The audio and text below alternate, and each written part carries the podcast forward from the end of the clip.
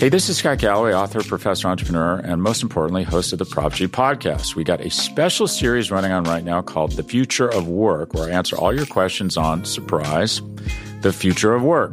Questions including what are we missing when we work remotely, or how do we handle work life balance when a major opportunity comes knocking? From the provocative to the technical, we're offering insights you won't want to miss. So tune in to the future of work, a Prop G Pod special sponsored by Canva. You can find it on the Prop G Pod wherever you get your podcasts.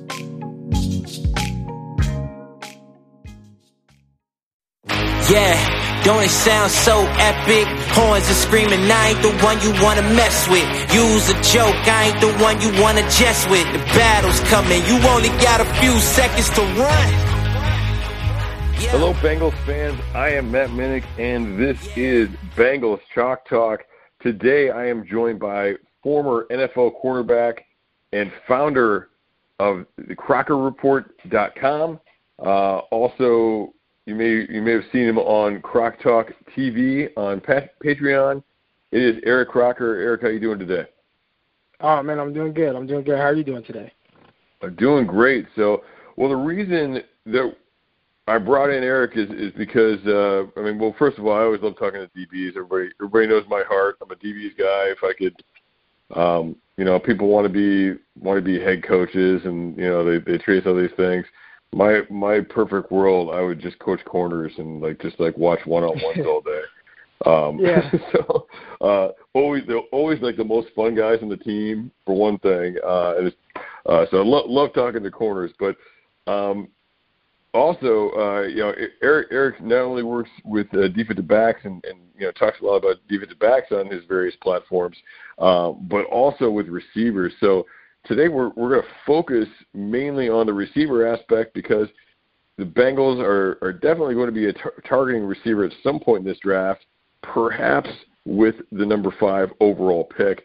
But before we get into that, we uh, I just wanted to touch on a Bengals free agent acquisition uh, in cornerback uh, Chidobe Awuzie and just to kind of get your opinion of what you think he might bring to the table in Cincinnati as as they bring him in to replace William Jackson. You know what Awuzie man, it, it's weird. Like you you see the ability, you see the talent, like you see the athleticism, like you see all that really jump off when you watch, you know, the Cowboys film. I think what he was more a victim of was just bad luck. And I think that's why like if you're like a fan of PFF or, you know, any of those kind of grading things, when it comes to secondary play, you typically see it's not like steady, right? It kind of goes up and down a little bit. And when you're watching like uh Woozy, he is someone where it's like he can test that that's what I I, I want to see that first and foremost. Right? Are you contesting passes, right? Like he's not somebody that's just when he does get beat or whatever, like he's not somebody that's just like, oh, guys are just running by him or he just can't cover guys. Like he's challenging guys. Like at the catch point, thought he did a terrific job. Um, you know, being able to contest passes, whether he gave up a catch or not, like he's typically right there in good position. So I think for him it's just becoming more consistent, right? To where now he can earn like a bigger contract because I'd assume I don't know, did you guys sign him to a one year contract or, or multi year? Uh, believe it, yeah, it, it, it was a multi-year deal. So they, they got him for a pretty good deal, though. And that was kind of the deal was I think everybody everybody knows that you know he's it, it's it's not having William Jackson necessarily, um, but they they got both him and Mike Hilton uh, for for basically what uh, what Washington's paying for for William Jackson. So uh, so it's a pretty pretty pretty good value in the deal. Yeah, so you know he he's somebody who I feel like like he he can be a good corner. Like the way I always try to look at it, and obviously you're gonna have like your elite guys and everything, but like is this guy a starting cornerback in the NFL? Like you know, out of 64 starting outside cornerbacks, can this guy be one of them? And I strongly believe that he is. So I think that's kind of the best way to put it. He can test stuff. Is he going to be this just shut down guy that you're going to say, hey, go guard this guy or follow him around? I don't think he's that guy. You know, is there like is he going to give up something here and there? Um, you know, like yeah, but for the most part, he's typically not going to be the issue why, you know, the Bengals are, you know, if they're getting their butt kicked and the secondary can't cover, he won't be the reason why. You know what I'm saying? Like he's going to be contesting Mhm. guys. He's going to be competitive.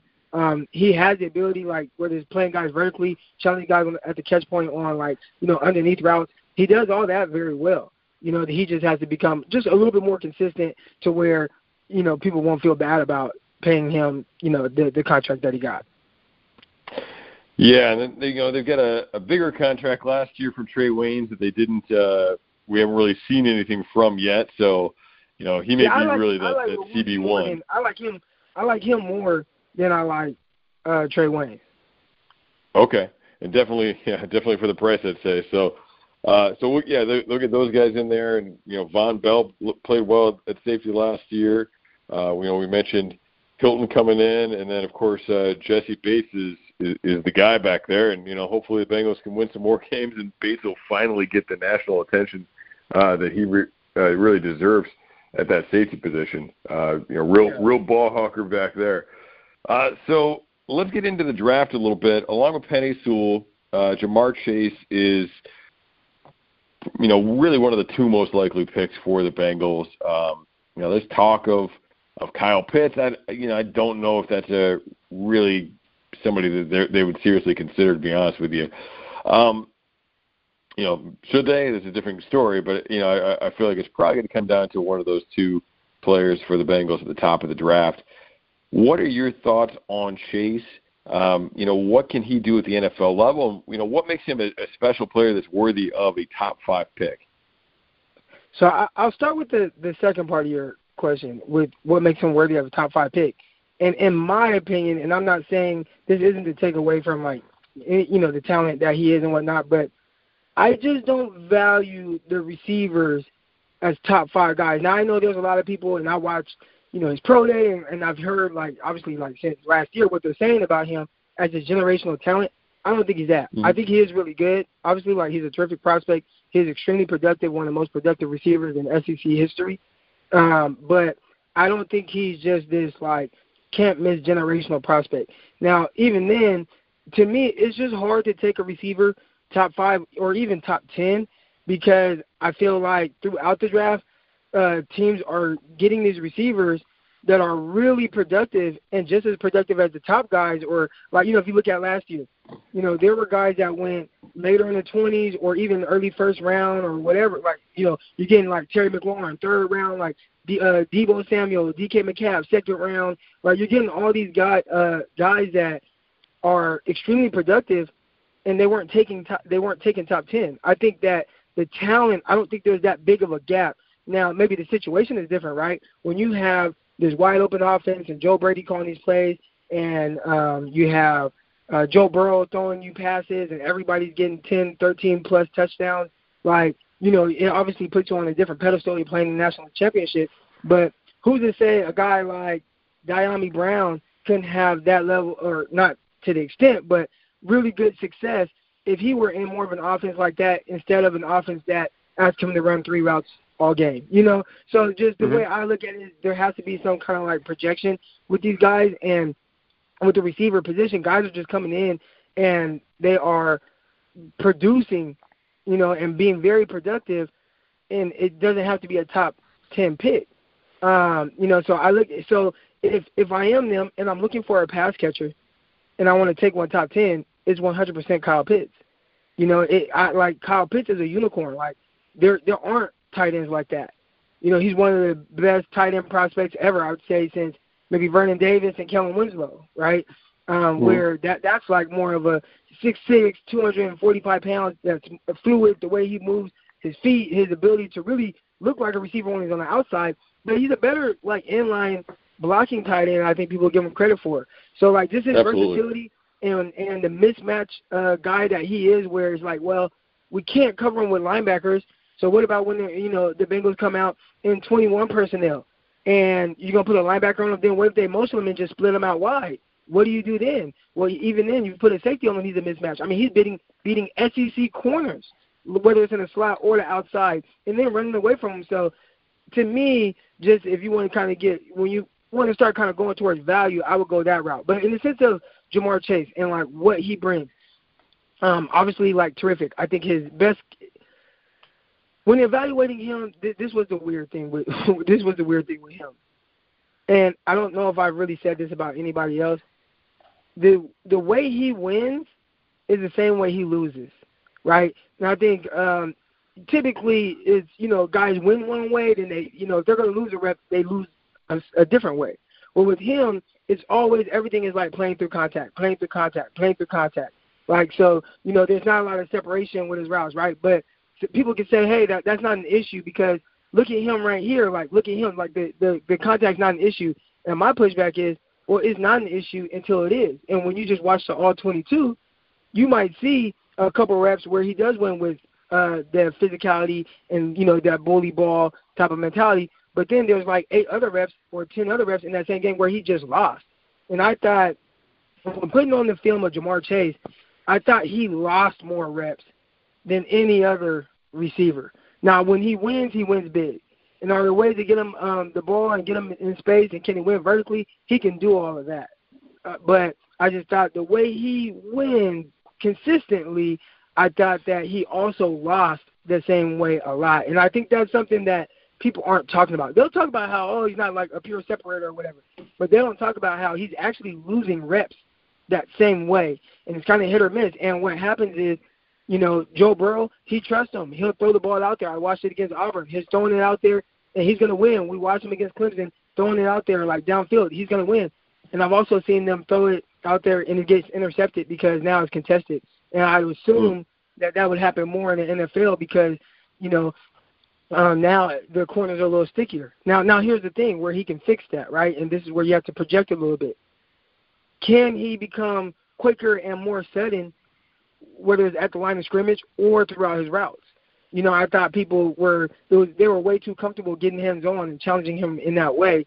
You know, where you know a lot of people they have like more of an issue with DeVonta Smith, and you know, oh, when he gets in the NFL, it's to be hard for him to get off press. And it's like, well, guys can't touch him off the line. Like he's really, it's tough to tough touch him off the line. It's tough. It's tough to press him. But Ja'Marr Chase, that's the one who struggled with press. But when you say that, people are like, well, no, look at what he did here, and it's like, yeah, and that's my goes back to my thing where he wins the same way he loses.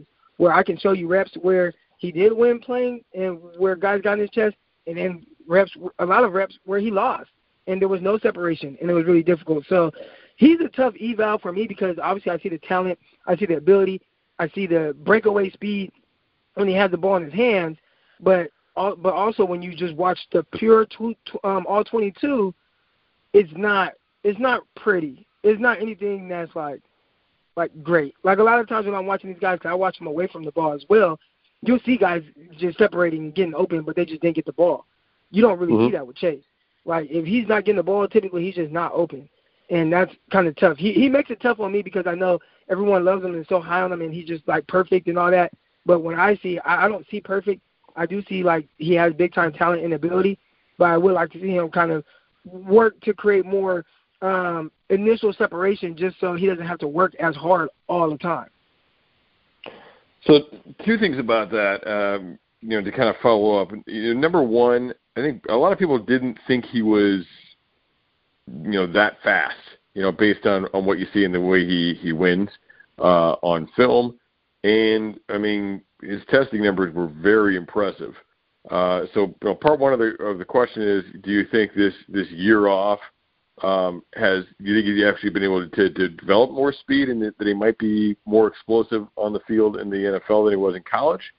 Um, you know, or conversely, that you know that those are just workout numbers and you're not going to mean anything on the field. Um, and and part two would be, do you think that uh, the NFL rules regarding pass interference and illegal contact um, do you think that those will will benefit uh, him with his play style, or or make things more difficult? Oh man, uh, tough question. So the, the the first part, I I think that he, when you just watch him, he doesn't play fast. Like if you just watch like him in route, and I think that's what people are seeing. I always try to identify like what people are seeing and kind of put that into words so they kind of mm-hmm. understand it. What you're seeing is, and what people are seeing, he doesn't play fast. He doesn't have what we call high end controlled speed. All right. So when he's running his routes, it doesn't look fast. But if you watch him when he gets the ball in his hands, he is fast. Like when you watch him against, I posted the clip against Vanderbilt, how he outran angles. Like he has that mm-hmm. ability, he has that speed, and maybe it's not four three eight or four three nine or whatever. Maybe, but maybe it's like four four three. You know, that was I was, I was mm-hmm. expecting him to run in that range. So I know he possesses that type of speed um, and explosiveness, but he has to learn how to play faster, like within routes. I, I'll give you an example, like right, and these are kind of extreme, but there's two guys at Alabama last year, uh, Jerry Jeudy and Henry Ruggs that came out. Mm-hmm. Jerry Jeudy, high end controlled speed. I thought he played just as fast as anyone in college football, even though his 40 time was 4.45. But if you watch the way he runs routes and the way he threat, threatens cornerbacks vertically and sits down his routes, I thought it was like one of the best I've ever seen. Right, like the, like he just that's how he created so much separation. Where if you look at Henry Ruggs and maybe some of the struggles he's had so far in the NFL, he ran a four two two. So it's like, oh, fast, explosive, and it's like, yeah, we see it when the ball's in, the, in his hands. But when you just watch him and you watch cornerbacks, they they weren't threatened by him vertically and route right? Like they were sticky watching against like Kristian Fulton, um, and how challenging that was throughout the game, where they just went press against somebody that runs a four-two-two, and he was extremely aggressive and physical with them throughout the routes. And Fulton wasn't just this blazing cornerback, but Ruggs kind of struggles to play at the speed of his 40 until the ball is either in the air or in his hands. Chase has that same type of issue where, and even like it's even more exaggerated um, you know, they talk about him being like this great route runner. I don't think he's a great route runner. I think you can see certain instances where he wins with a route, but a lot of times it's not like fast. It's just one speed, stop, turn around. Oh, I faked you out. I'm going vertical, and then he beats a guy because maybe he had bad eyes. But I, I think he can he can improve in a lot of areas. Now, this is the thing: if he improves in those areas, then you're now you're talking about what they believe he is, which is like a generational prospect, right? Right. If he improves on his settling, and his twitchiness, his ability to uh, have more higher end uh, controlled speed uh, to threaten guys, you know, vertically in a route to sit them down and doesn't have to always play with his physicality. If he can do those things, then yeah, like now we're talking about like an amazing prospect. But I just think he lacks kind of in those areas, and I don't think his testing numbers told me anything new about him. Um, now, as far as like you know how that game translates to the NFL, it it's just gonna have to be more like you know Dez Bryant, and um, you know if you remember Dez Bryant and not even yeah I guess young Dez Bryant, but really more so Dez Bryant where a lot of his passes were contested, right? Like Tony Romo just had to trust him that he was going to make the play. And a lot of times they just did different things to get the ball in his hands. He had to learn to be a little bit more nuanced with his releases. And I see Ch- Chase as kind of that similar type of prospect um, where you're just you're just gonna have to figure it out. But there was a time where Dez Bryant was one of the most productive receivers in the NFL, and Chase mm-hmm. has that type of upside.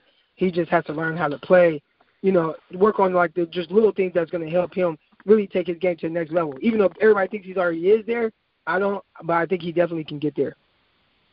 It's interesting you mention that because you know Romo is a popular comp for Joe Burrow as well, and um, you know Joe Burrow you know ranked as uh, you know one of the one of the best quarterbacks in the league when throwing back shoulder throws and throwing into contested situations. Just kind of has a knack for that. So, um, you know, throw away the fact that obviously Burrow and Chase already have a rapport.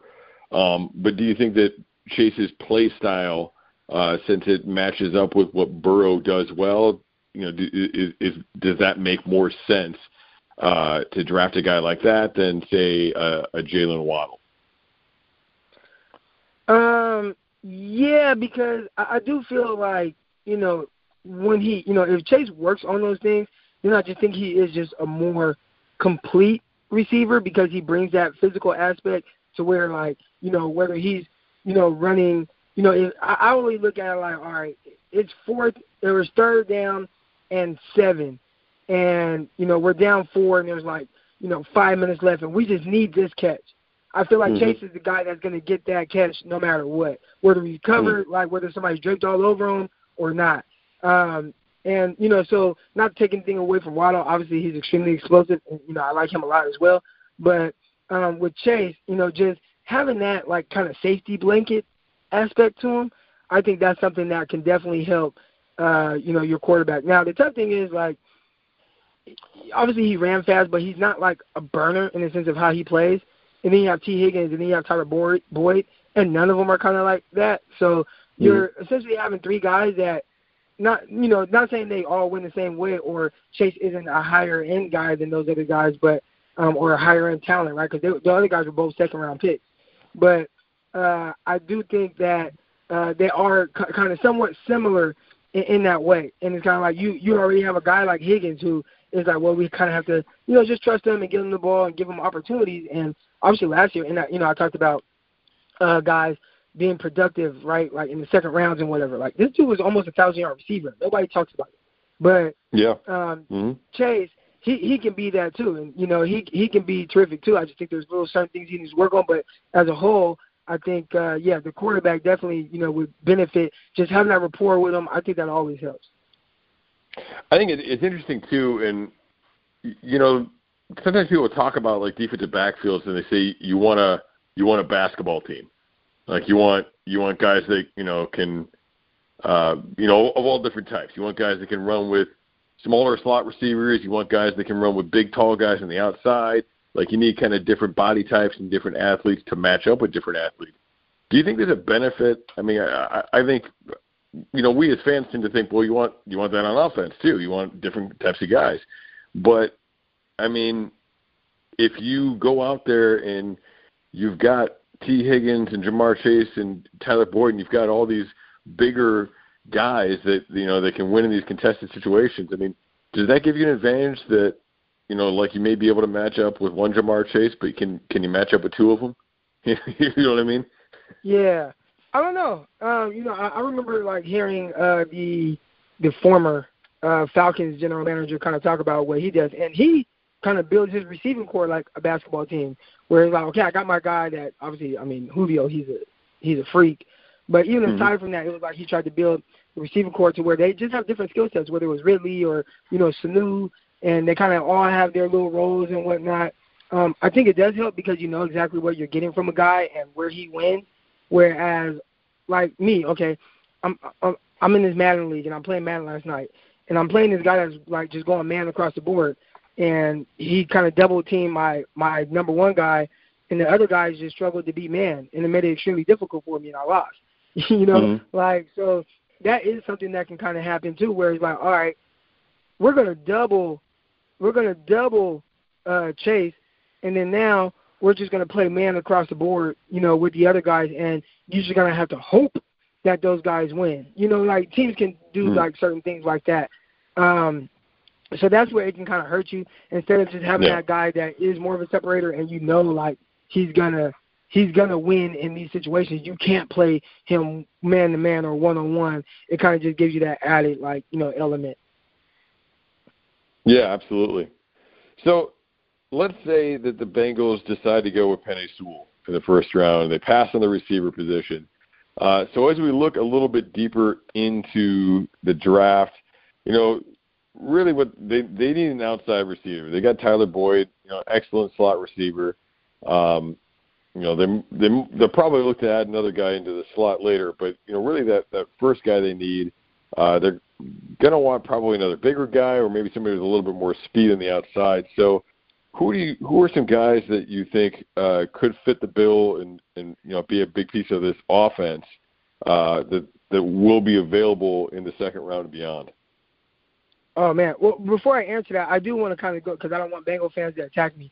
I'm not saying that Chase and T, Tee Higgins are the same player or, or the same prospect or anything. I'm not saying that. I'm just saying their play styles are kind of like similar, but obviously like sure. uh, Chase is a better version of that. Um, as far as what I see um, in kind of like the second round, right? There's a guy who I just love, and I don't know if he's going to be there, but I think he might. And he goes by the name of Dyami Brown. Uh, he's a receiver out of North Carolina here's the tough thing that people are going to kind of like having like struggle with, and maybe not like NFL staffs, and maybe they will too. But um, what what the fans will see is if they kind of put on maybe some all 22. They're like, well, he only runs three routes, right? He runs a go, he run an out route, he'll run a stop route. And I remember when I was watching it, my first comments were that, oh man, like, dang, this is hard to kind of evaluate at first because I'm like, it looks like the Ole Miss offense with DK Metcalf. And then people are like, oh, yeah, it's the same offensive coordinator. I'm like, wow, okay, it makes a lot of sense, right? now, I had to dig really deep to kind of find out, all right, let's see, let's see who you are. And I had to really watch and watch and watch. And, and when I got done, I was extremely impressed with him so much to the point where I think like he's going to be like a top three receiver for me or top four, top five receiver for me, where some wow. people might not have him in their top 10 or whatever. But this is what I see. I see somebody with terrific feet at the line of scrimmage. He has a variety of releases that he's able to give you. I think the first thing that jumps out to most people is he's a vertical threat, and he's not just a vertical threat one way. He can either run by you, which he does, like he he will run by guys um, vertically, and he tracks the ball extremely well. He's nuanced in understanding uh, leverage, so sometimes he'll just be running and he'll like be playing at one speed, but kind of attack a guy's leverage and come back out. And he does it so smooth, but you'll see the corner speed turn. And I'm like, wow. And it created like five yard separation. And then also he wins at like the contested catches as well. So he gives you everything that you want vertically. Um, he also understands uh, little nuanced things where he like he'll give you a half step. And I saw it against I want to say it was Virginia where he's running, the corner's not in bad uh, position, gives him a half step, and he ends up creating four yards of separation. Like he has these little nuances to his game where I'm like, okay, that's different. But let me see the rest of his game. You know, I noticed he does a really good job of setting up corners um, underneath, like whether he's changing pace with his uh, releases, where he's going slant. He has no issues running into traffic and catching the ball. Um, out routes, he's good, smooth. I thought when he wanted to, and he could be more consistent at this as well, threaten guys vertically because like, hey, you have the vertical speed. Now, really threaten a guy and step on his toes, give him to open up, and you sit down. He did it, and I would see it, and I and I pointed out those uh, different times where he did do it. But I did think that was something where I'm like, hey, you can be more consistent with it. Now the tough thing is, he's probably like, well, dude, if I didn't run 12 curls a, uh, a game or 15 curls a game, I would be more consistent with it. But he's, you know, it seems like sometimes he starts to kind of because he's, his their route tree is kind of repetitive. He can hmm. sometimes mm. just go through the motions. But when I watched him, what I came away with was this is this is this is uh this is um, Davante Adams. Like that. That's what it looked like on film. Like this is somebody with Davante Adams' ability, and people aren't going to really see it that way because of how he was used at UNC. But if there were a team that got him and they lined him up outside and they motioned him down and they started to do more things with him, I think he has big time ability and is one of the more well-rounded uh, receivers in this draft class. Now the difference between him and Davante Adams is one, he ran a faster 40, but I don't know if you can compare them because his is at a pro day and uh, Adams is at a combine. But um, also, Adams has 15 pounds on him, or 25 pounds on him. Excuse, excuse me. Uh, uh, uh, Brown is 6'1", 190 pounds. But when I was watching film, he looks and plays like somebody that's 6'1", 210. So when I was watching it and I made my Davante Adams comp, this was before his pro day and everything. I'm like, oh, yeah. this is Davante Adams and you just have to look and find it and know what you're looking at. Well, he weighed in at six one measured in at six one one ninety, so he's smaller. But I thought he played plenty big, plays fast, plays quick, plays sudden, very nuanced. It was just the offense that was kind of hiding a lot of his ability. All right, so comparing him to Chase, uh, you know, really for for Chase, it's he's going to have to be able to be you know, kind of more more smooth and use his athleticism more before the ball's in the air. He, like like that's kind of what he needs to develop in order to reach his potential. Whereas with Brown, he needs to really like learn how to run more routes and and just kind of you know learn and have the reps to to uh, you know be part of a more of an NFL style uh, bigger, for lack of a better word, offense. With that, with, with, well, is that kind of I, what I'm getting? I don't, I don't even think he needs to learn how to. I think he can. He he he can do it. He has it. He has the movement skills, the fluidness, the suddenness. He has it. Sure. They just didn't do a lot of it. So I don't even know if it's something that. Well, he can't do this. You know, I think it's just more so of. Well, he wasn't really asked to do a whole lot of this, and I think it's more more so of that. But if if a team asks him like, hey, I want you to, I need you to run routes, I need you to do this, I I think he'd be big time. And again, and if I was brave enough, I would. I I know I like him more than Ja'Marr Chase but I'm just not brave brave enough to say that on the internet. you mm. know, like I, I mean, I've already been attacked for saying right. that I like Devonte Adam uh, DeVonta Smith more. So I won't say it like publicly, but I do like his well-rounded game. He's more of my style receiver where Mm. you know Chase, I, I like what he brings, and if my 49ers drafted him, I'm like great, but it's not like you know like Deebo Samuel, right? Like 49ers have Deebo Samuel and Aiyuk. I like Deebo, Mhm. and I think he brings a lot. And I'm not saying Deebo is Chase, but I know I like Aiyuk more, and I think Aiyuk has more wide receiver one ability. You know, so it's kind of like that, where it's like, yeah, I, I can like both guys, and I like Ja'Marr Chase. I think I just like Brown more, but I just won't say that publicly. I got you. I was wondering because you said you think he's going to be your, in your top three, and I was like, all right, so it's Chase or one of the Bama guys he's knocking down. at least, Probably at least one of those guys.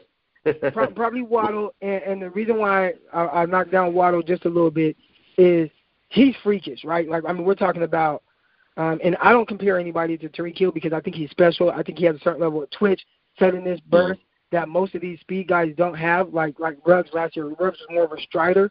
Um, Mhm. I think that uh, Waddle was able to play at a fast speed more consistently than uh, than Waddle uh, than Ruggs did. Uh, my my issue with him is, and it's really weird because he is so quick and sudden and twitchy and all that. Guys kind of get hands on him too much, and that's hard. Like typically, it's hard to get hands on like somebody that's that quick and sudden. Even though he he's small, he's like five ten, one eighty, but it's hard to Yeah. get hands on that guy. And guys just kind of get it, got hands on him, and it will kind of knock him off route a little bit. Now Mhm. the upside is, I mean, crazy, right? Like it's crazy. But I would like to see just more pure receiver consistency from him. And that's not to say that somebody can't get it out of him. I'm sure somebody will. And, and, and if he's my wide receiver four, definitely doesn't mean that I don't like him. I just think like, all right, I just like a little bit more of what Devon, like when I look at uh uh when I look at Brown and I see Davante Adams, I look at Waddle, I see Tyreek Hill, but he's gonna have to work really hard to get to the level of a Tyreek Hill. And I'm not saying he can't. I, again, I really like him, but um, that's kind of more of a projection. But obviously, like he has like this freaky ability and upside. Like you know, I'm watching him against guys that run 10-3 and Eric Stokes, and it just like you would think that Eric Stokes ran a, a four five in a 40 the way that he was scared of him and. Uh, Waddle Hmm. like threatening him so much with his speed. So now he he got some freaky stuff, man. Like he he I mean he ran off on Tyson Campbell um, for like an 80, 90 yard touchdown, and like Tyson Campbell never had a, a chance in space. So this this this is going to be one of the scarier uh, uh, speedsters to come out in recent years for sure. So, you know, we already got into Pitts a little bit with, along with Chase at the beginning. Uh, we, we talked about Waddle. Uh, of course, the guy we're missing is De- DeVonta Smith. So, uh, is uh, where does where does Smith fit in there for you? Are you are you concerned about the the size? Everybody loves to put up the the pictures of him where he, you know, looks like one of those guys playing in a leather helmet or something like that. But uh, uh, what are your, what are your thoughts on DeVonta Smith? Oh man, I love him. Um, I love him. I think he's probably the most complete receiver I've seen in recent years. In the sense of he can beat you any which way. And you know, I know everybody like they throw out the weight and everything like that about that being concerned. The one, the way that I watch film, it it doesn't factor in height or weight. Now, Hmm. when you do that and you put that into a computer, uh, from what I'm hearing from the analytical guys is it basically spits out that he would be an outlier if he's good. So people are scared of that. But I don't. I evaluate each guy individually without knowing what their height and weight is.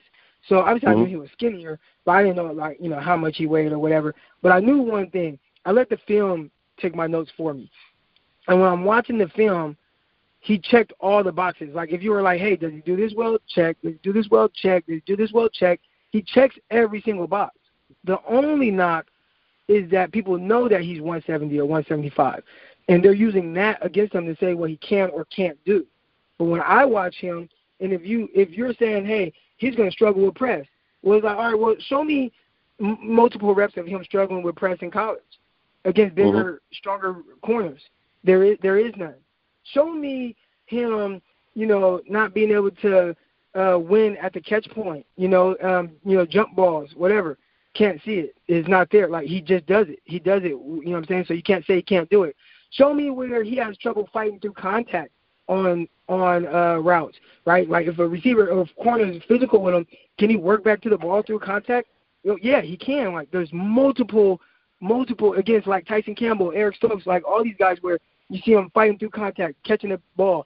You know, well, show me where he gets hit and drilled and he just pops back up. Well, there's several of those reps as well. So it's like it's hard. It's hard for me because I don't do the whole like outlier and like wait. I, it's just show me what he can't do. Like you know what I'm saying. Mm-hmm. And from that standpoint, he does everything at a very high level. The only pushback is he's 170. But when I do my evaluation, I don't factor that because, like now, if his film, like so, say like Hollywood Brown, same thing. Mhm. I, I didn't like you know his weight, whatever. I don't care about that. Just I want your film to tell me how you play. Well, I thought his film told me he played kind of smaller, right? Like he would hit the ground, ball pop out, um, couldn't play through contact. Like those are things that worried me, and I didn't have him as a top five receiver in that class. You know, and sure enough, next level. So people will use him as an example of somebody that's lighter that didn't work out because, or not. I don't want to say didn't work out. Somebody that's lighter and maybe isn't a consistent like you know wide receiver one or whatever he might have been projected to be because the first receiver taken in that class. Well, Mm. they they lump him in with DeVonta Smith when their games are totally different. You know, and I think that's the that's the struggle that a lot of people have with DeVonta Smith. They want to lump him in with other people that I hear it's like Snoop Minnis, right? Snoop Minnis. You know, when I was a kid, he was at Fresno, uh, Florida State, and I guess he was somebody that was tiny. You know, six foot, uh, 170 pounds. Well, Snoop Minnis was not DeVonta Smith. you know, like he Yeah. just wasn't that good. Like he wasn't as good as him. So why are we comparing when they're a different type of prospects? I think that's the issue a lot of people are having, and that's the argument I have had a lot on Twitter. I don't even, I won't, I won't even engage in it now. But the outlier stuff is a little bit like overblown. I don't use that. I just look at, okay, what can this guy do? This can he do this? Does he check all the boxes for me? You know, and he checks all the boxes. And then you look at him in the blocking game, where I'm I'm getting mad at corners because they're not getting off of his blocks. Right? I'm like, dude, this dude is 170 pounds. Like, how are you letting him block you? But even then, I mean, that would be the area where I feel like his weight would be the biggest issue because you're just not heavy enough or maybe strong enough. But I thought he played strong enough. I thought his effort to block was really there. But I use him like uh, LSU used Jefferson, where they they would line him up like they they're like a, a inline tight end and have Jefferson, Justin Jefferson blocking guys. Wouldn't do that with DeVonta Smith, but I thought his effort and stuff was there with the blocking. But that would be probably my only concern when it comes to the weight. You know, if he's my outside guy and there's a slot receiver, am I going to throw a screen to where it forces him to block? That you know that might be hit or Mhm.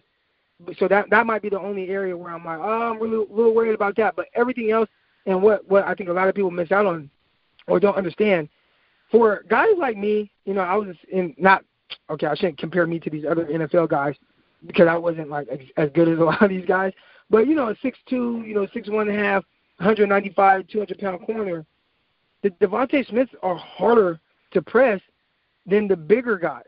So people look at, oh, 170, they're going to press him. Like, dude, it's hard to get your hands on that type of guy. Typically, Mm. Tho- those guys are harder because if you, you know, usually you don't have the feet and change of direction to match his movement skills. So if you try overly hard to get hands on him, then you'll probably stop your feet. You'll end up locking your hips, and then he'll just beat you, and and that's hard. So you have to use more feet than hands at the line of scrimmage with him already. So like the whole pressing him thing that people think is going to happen, is not that simple. Where where his weight might come into a factor is if like because people could just pick him up and body slam him, and maybe he gets hurt that way. But so far that hasn't been an issue at Alabama. So it's again like, well, tell me where he's hurt, like, and, and you just can't see it. Yeah, I, I think it's interesting because first of all, we're talking about Alabama, so you know if you're projecting a guy from, you know, Akron or Central Arkansas or something like that, and and he's small, you know, like it's it's one thing. It's like okay, well, you know, he's not seeing the top top comp- competition, but you know when you're playing in in the SEC and you're playing for Alabama and you're going to the playoffs every year, like obviously he's he's seen a lot. He's seen NFL guys every week, you know, Right. and, and and mostly NFL guys every week. So, um, and, and he's held up, and, and yeah, like, you know, people love to talk about injuries, but he- again, he's he's faced that competition, and, and injuries haven't been uh, you know a major issue for him uh, in, in college. You know, knock on wood about that in the future, but I think yeah, we we tend to overlook at those things, and oh, this guy's gonna be injured. It's like, well, okay, but this bigger guy that looks like an NFL guy, he's actually been injured. That's the guy you should be worried about. So, um, Right. you know, like I look at uh, uh, Christian McCaffrey and Leonard Fournette when when they were coming out. People were, you know, more people were talking about McCaffrey getting, you know, potential to get injured than Fournette. When Fournette actually had a history of injury, and you know McCaffrey Right. was just small. you know, and, the, the injury and, stuff is not prejudiced towards your size, right? Like, you know, I was watching um the I Am Athlete podcast with uh on YouTube with uh, Brandon Marshall and Chad Johnson. And Chad Johnson is like, I never got hurt and played at 180 pounds. Where Brandon Marshall mm. dealt with a ton of injuries, and Marshall is 6'5", 230 pounds. So like, I think people just think like, oh, the injuries yeah. are only going to happen to the smaller guy, and if it happens to him, then they want to point that out. Where Whereas like, no, like the the bigger guy gets hurt too. So it, like, injuries are more flukish than it than it has anything to do with your like like your your size, you know. Mhm. Yeah, it's interesting too because we talk about well, if he's successful, he's going to be an outlier, and it's like, well, they're all outliers. Like that's what your job is. We're looking for outliers here, you know. Right. right. But uh, so you know, one other thing I'd like to uh, talk about with you. So look, they're they're looking for the big outside guy. Um, you know, but the Bengals are also really lacking depth at the receiver position, and uh, they lost longtime, uh, you know, backup slot receiver and punt returner Alex Erickson uh, in free agency this year. Is there a guy in the draft that you think could fill that type of role, where you know, as a as a reserve, maybe a a, a smaller slot that could complement you know Boyd uh, from time to time, and and could also help out uh, in special teams as a kick and a punt returner? Oh man, there's a guy like uh, what, Tutu Atwell from Louisville. You know, now he's a tiny guy. You know, and you know, I'm not mentioning him up there with like a DeVonta Smith or anything like that, but he is a guy that is you know smaller, quicker, twitchier. Now he only he might only weigh like 160 pounds, but and I wouldn't do the same things I would do with DeVonta Smith with this guy, but just somebody that might be able to fill that type of role and also be you know uh maybe your primary return guy. I think he can kind of you know do some things like that. Now, what round he gets drafted in, uh, I'm not sure. Um, but uh, you know, fifth round, sixth round, and you see like okay, an opportunity to draft a guy like Tutu and kind of take a flyer on him. That that would be something that could like kind of play, pay off to where for the next few years you have somebody that can at the very least kind of fill in uh, a void as a reserve guy. And that's one thing too. I think everybody when they look at prospects, they they don't. You I think you asked a great question. I don't think people look at it like that. Like they they look at they look at it like oh, this guy's going to be a star, this guy's going to be this and that. And I would look at it like, well, maybe this guy is just kind of drafted to kind of be this like reserve guy and fill in for this guy if he gets tired, or maybe just be a return man. And I think somebody like Tutu could, you know, fill that type of void. Yeah, absolutely. And, and you know, I, I think sometimes you get into that where, you know, maybe you have a needed position, and you know, like the the Bengals uh, doubled down at receiver early in the 2000s with uh, you know Peter Warrick, and then took Ron Dugans a little uh, quite a bit later in the draft actually, and you know Dugans ended up having a pretty good career and being you know being a major contributor for them. But but yeah, those D three uh, those day three picks rather. Um, I mean, if, if they're if they're staying on the roster and playing special teams and you know filling in from time to time, like that's a good sixth round pick. yeah, know, that's like a win. That, like, that like that's a, win. yeah, that that is definitely a win if those guys can stick around and contribute in those ways. And yeah, it's not always. It's great to to find you know Tom Brady at, at a at 199, but uh, but you know you're not don't making get me started a, on Tom a Brady on and don't get me started on Tom Brady and Mac Jones and all this stuff for my 49ers. Oh my goodness. Yeah. yeah, yeah, I got you. I got you. But uh, but yeah, you know, yeah, you're not, you know, it's it, it's not always finding the home runs on on uh, on day three, you know, but finding those those solid pieces that are going to contribute for you for a long time. Um, right. Yeah, you know, that's that, that's how you're building a team. So, uh, well, I do appreciate you joining me to get today. Uh, excuse me. Uh, once again, my my guest was Eric Crocker. Eric, uh, where can people find you, your work? You mentioned your your Patreon earlier. Uh, where can they they check all that stuff out? Yeah, so you guys can follow me on Twitter at Eric underscore Crocker. Um, you know, I, I I haven't posted as much content on Twitter as I used to because I've kind of pushed things to my Patreon account, which is patreon.com slash croctalk. And a lot of everything that I'm talking about with these prospects, if you subscribe to my Patreon account, like you'll see like, you know, 10, 12 minute videos, like kind of like in depth on a lot of these prospects. And we talked about the receivers today, but, you know, and I also, I mean, I didn't bring up like Terrace Marshall but I have a breakdown on Terrace Marshall. Um, I have done a ton on defensive back. Uh, and I know you guys might be in the market for a cornerback, but um, you know maybe later in the draft. But I've done like really all the top all the top corners. I've done breakdowns on them, full video breakdowns and everything that shows like a lot of strengths, weaknesses, and you know good examples and everything. So that's that's patreon.com slash croc talk, and uh, yeah, that's where you guys can find me. All right, yeah, definitely check that out. Give Eric a follow. Um, you know, real, real quality stuff there. Uh, again, appreciate you coming by. Love, love, love talking to you, especially around draft season. Uh, keep tuned into this podcast as well. We're going to have Bengals coverage leading up to the draft and, and really throughout the off season. So uh, keep it tuned in to Cincy Jungle and Chalk Talk. Who Dey? Yeah, we coming for what's ours. Yeah, we coming for what's ours. You hear the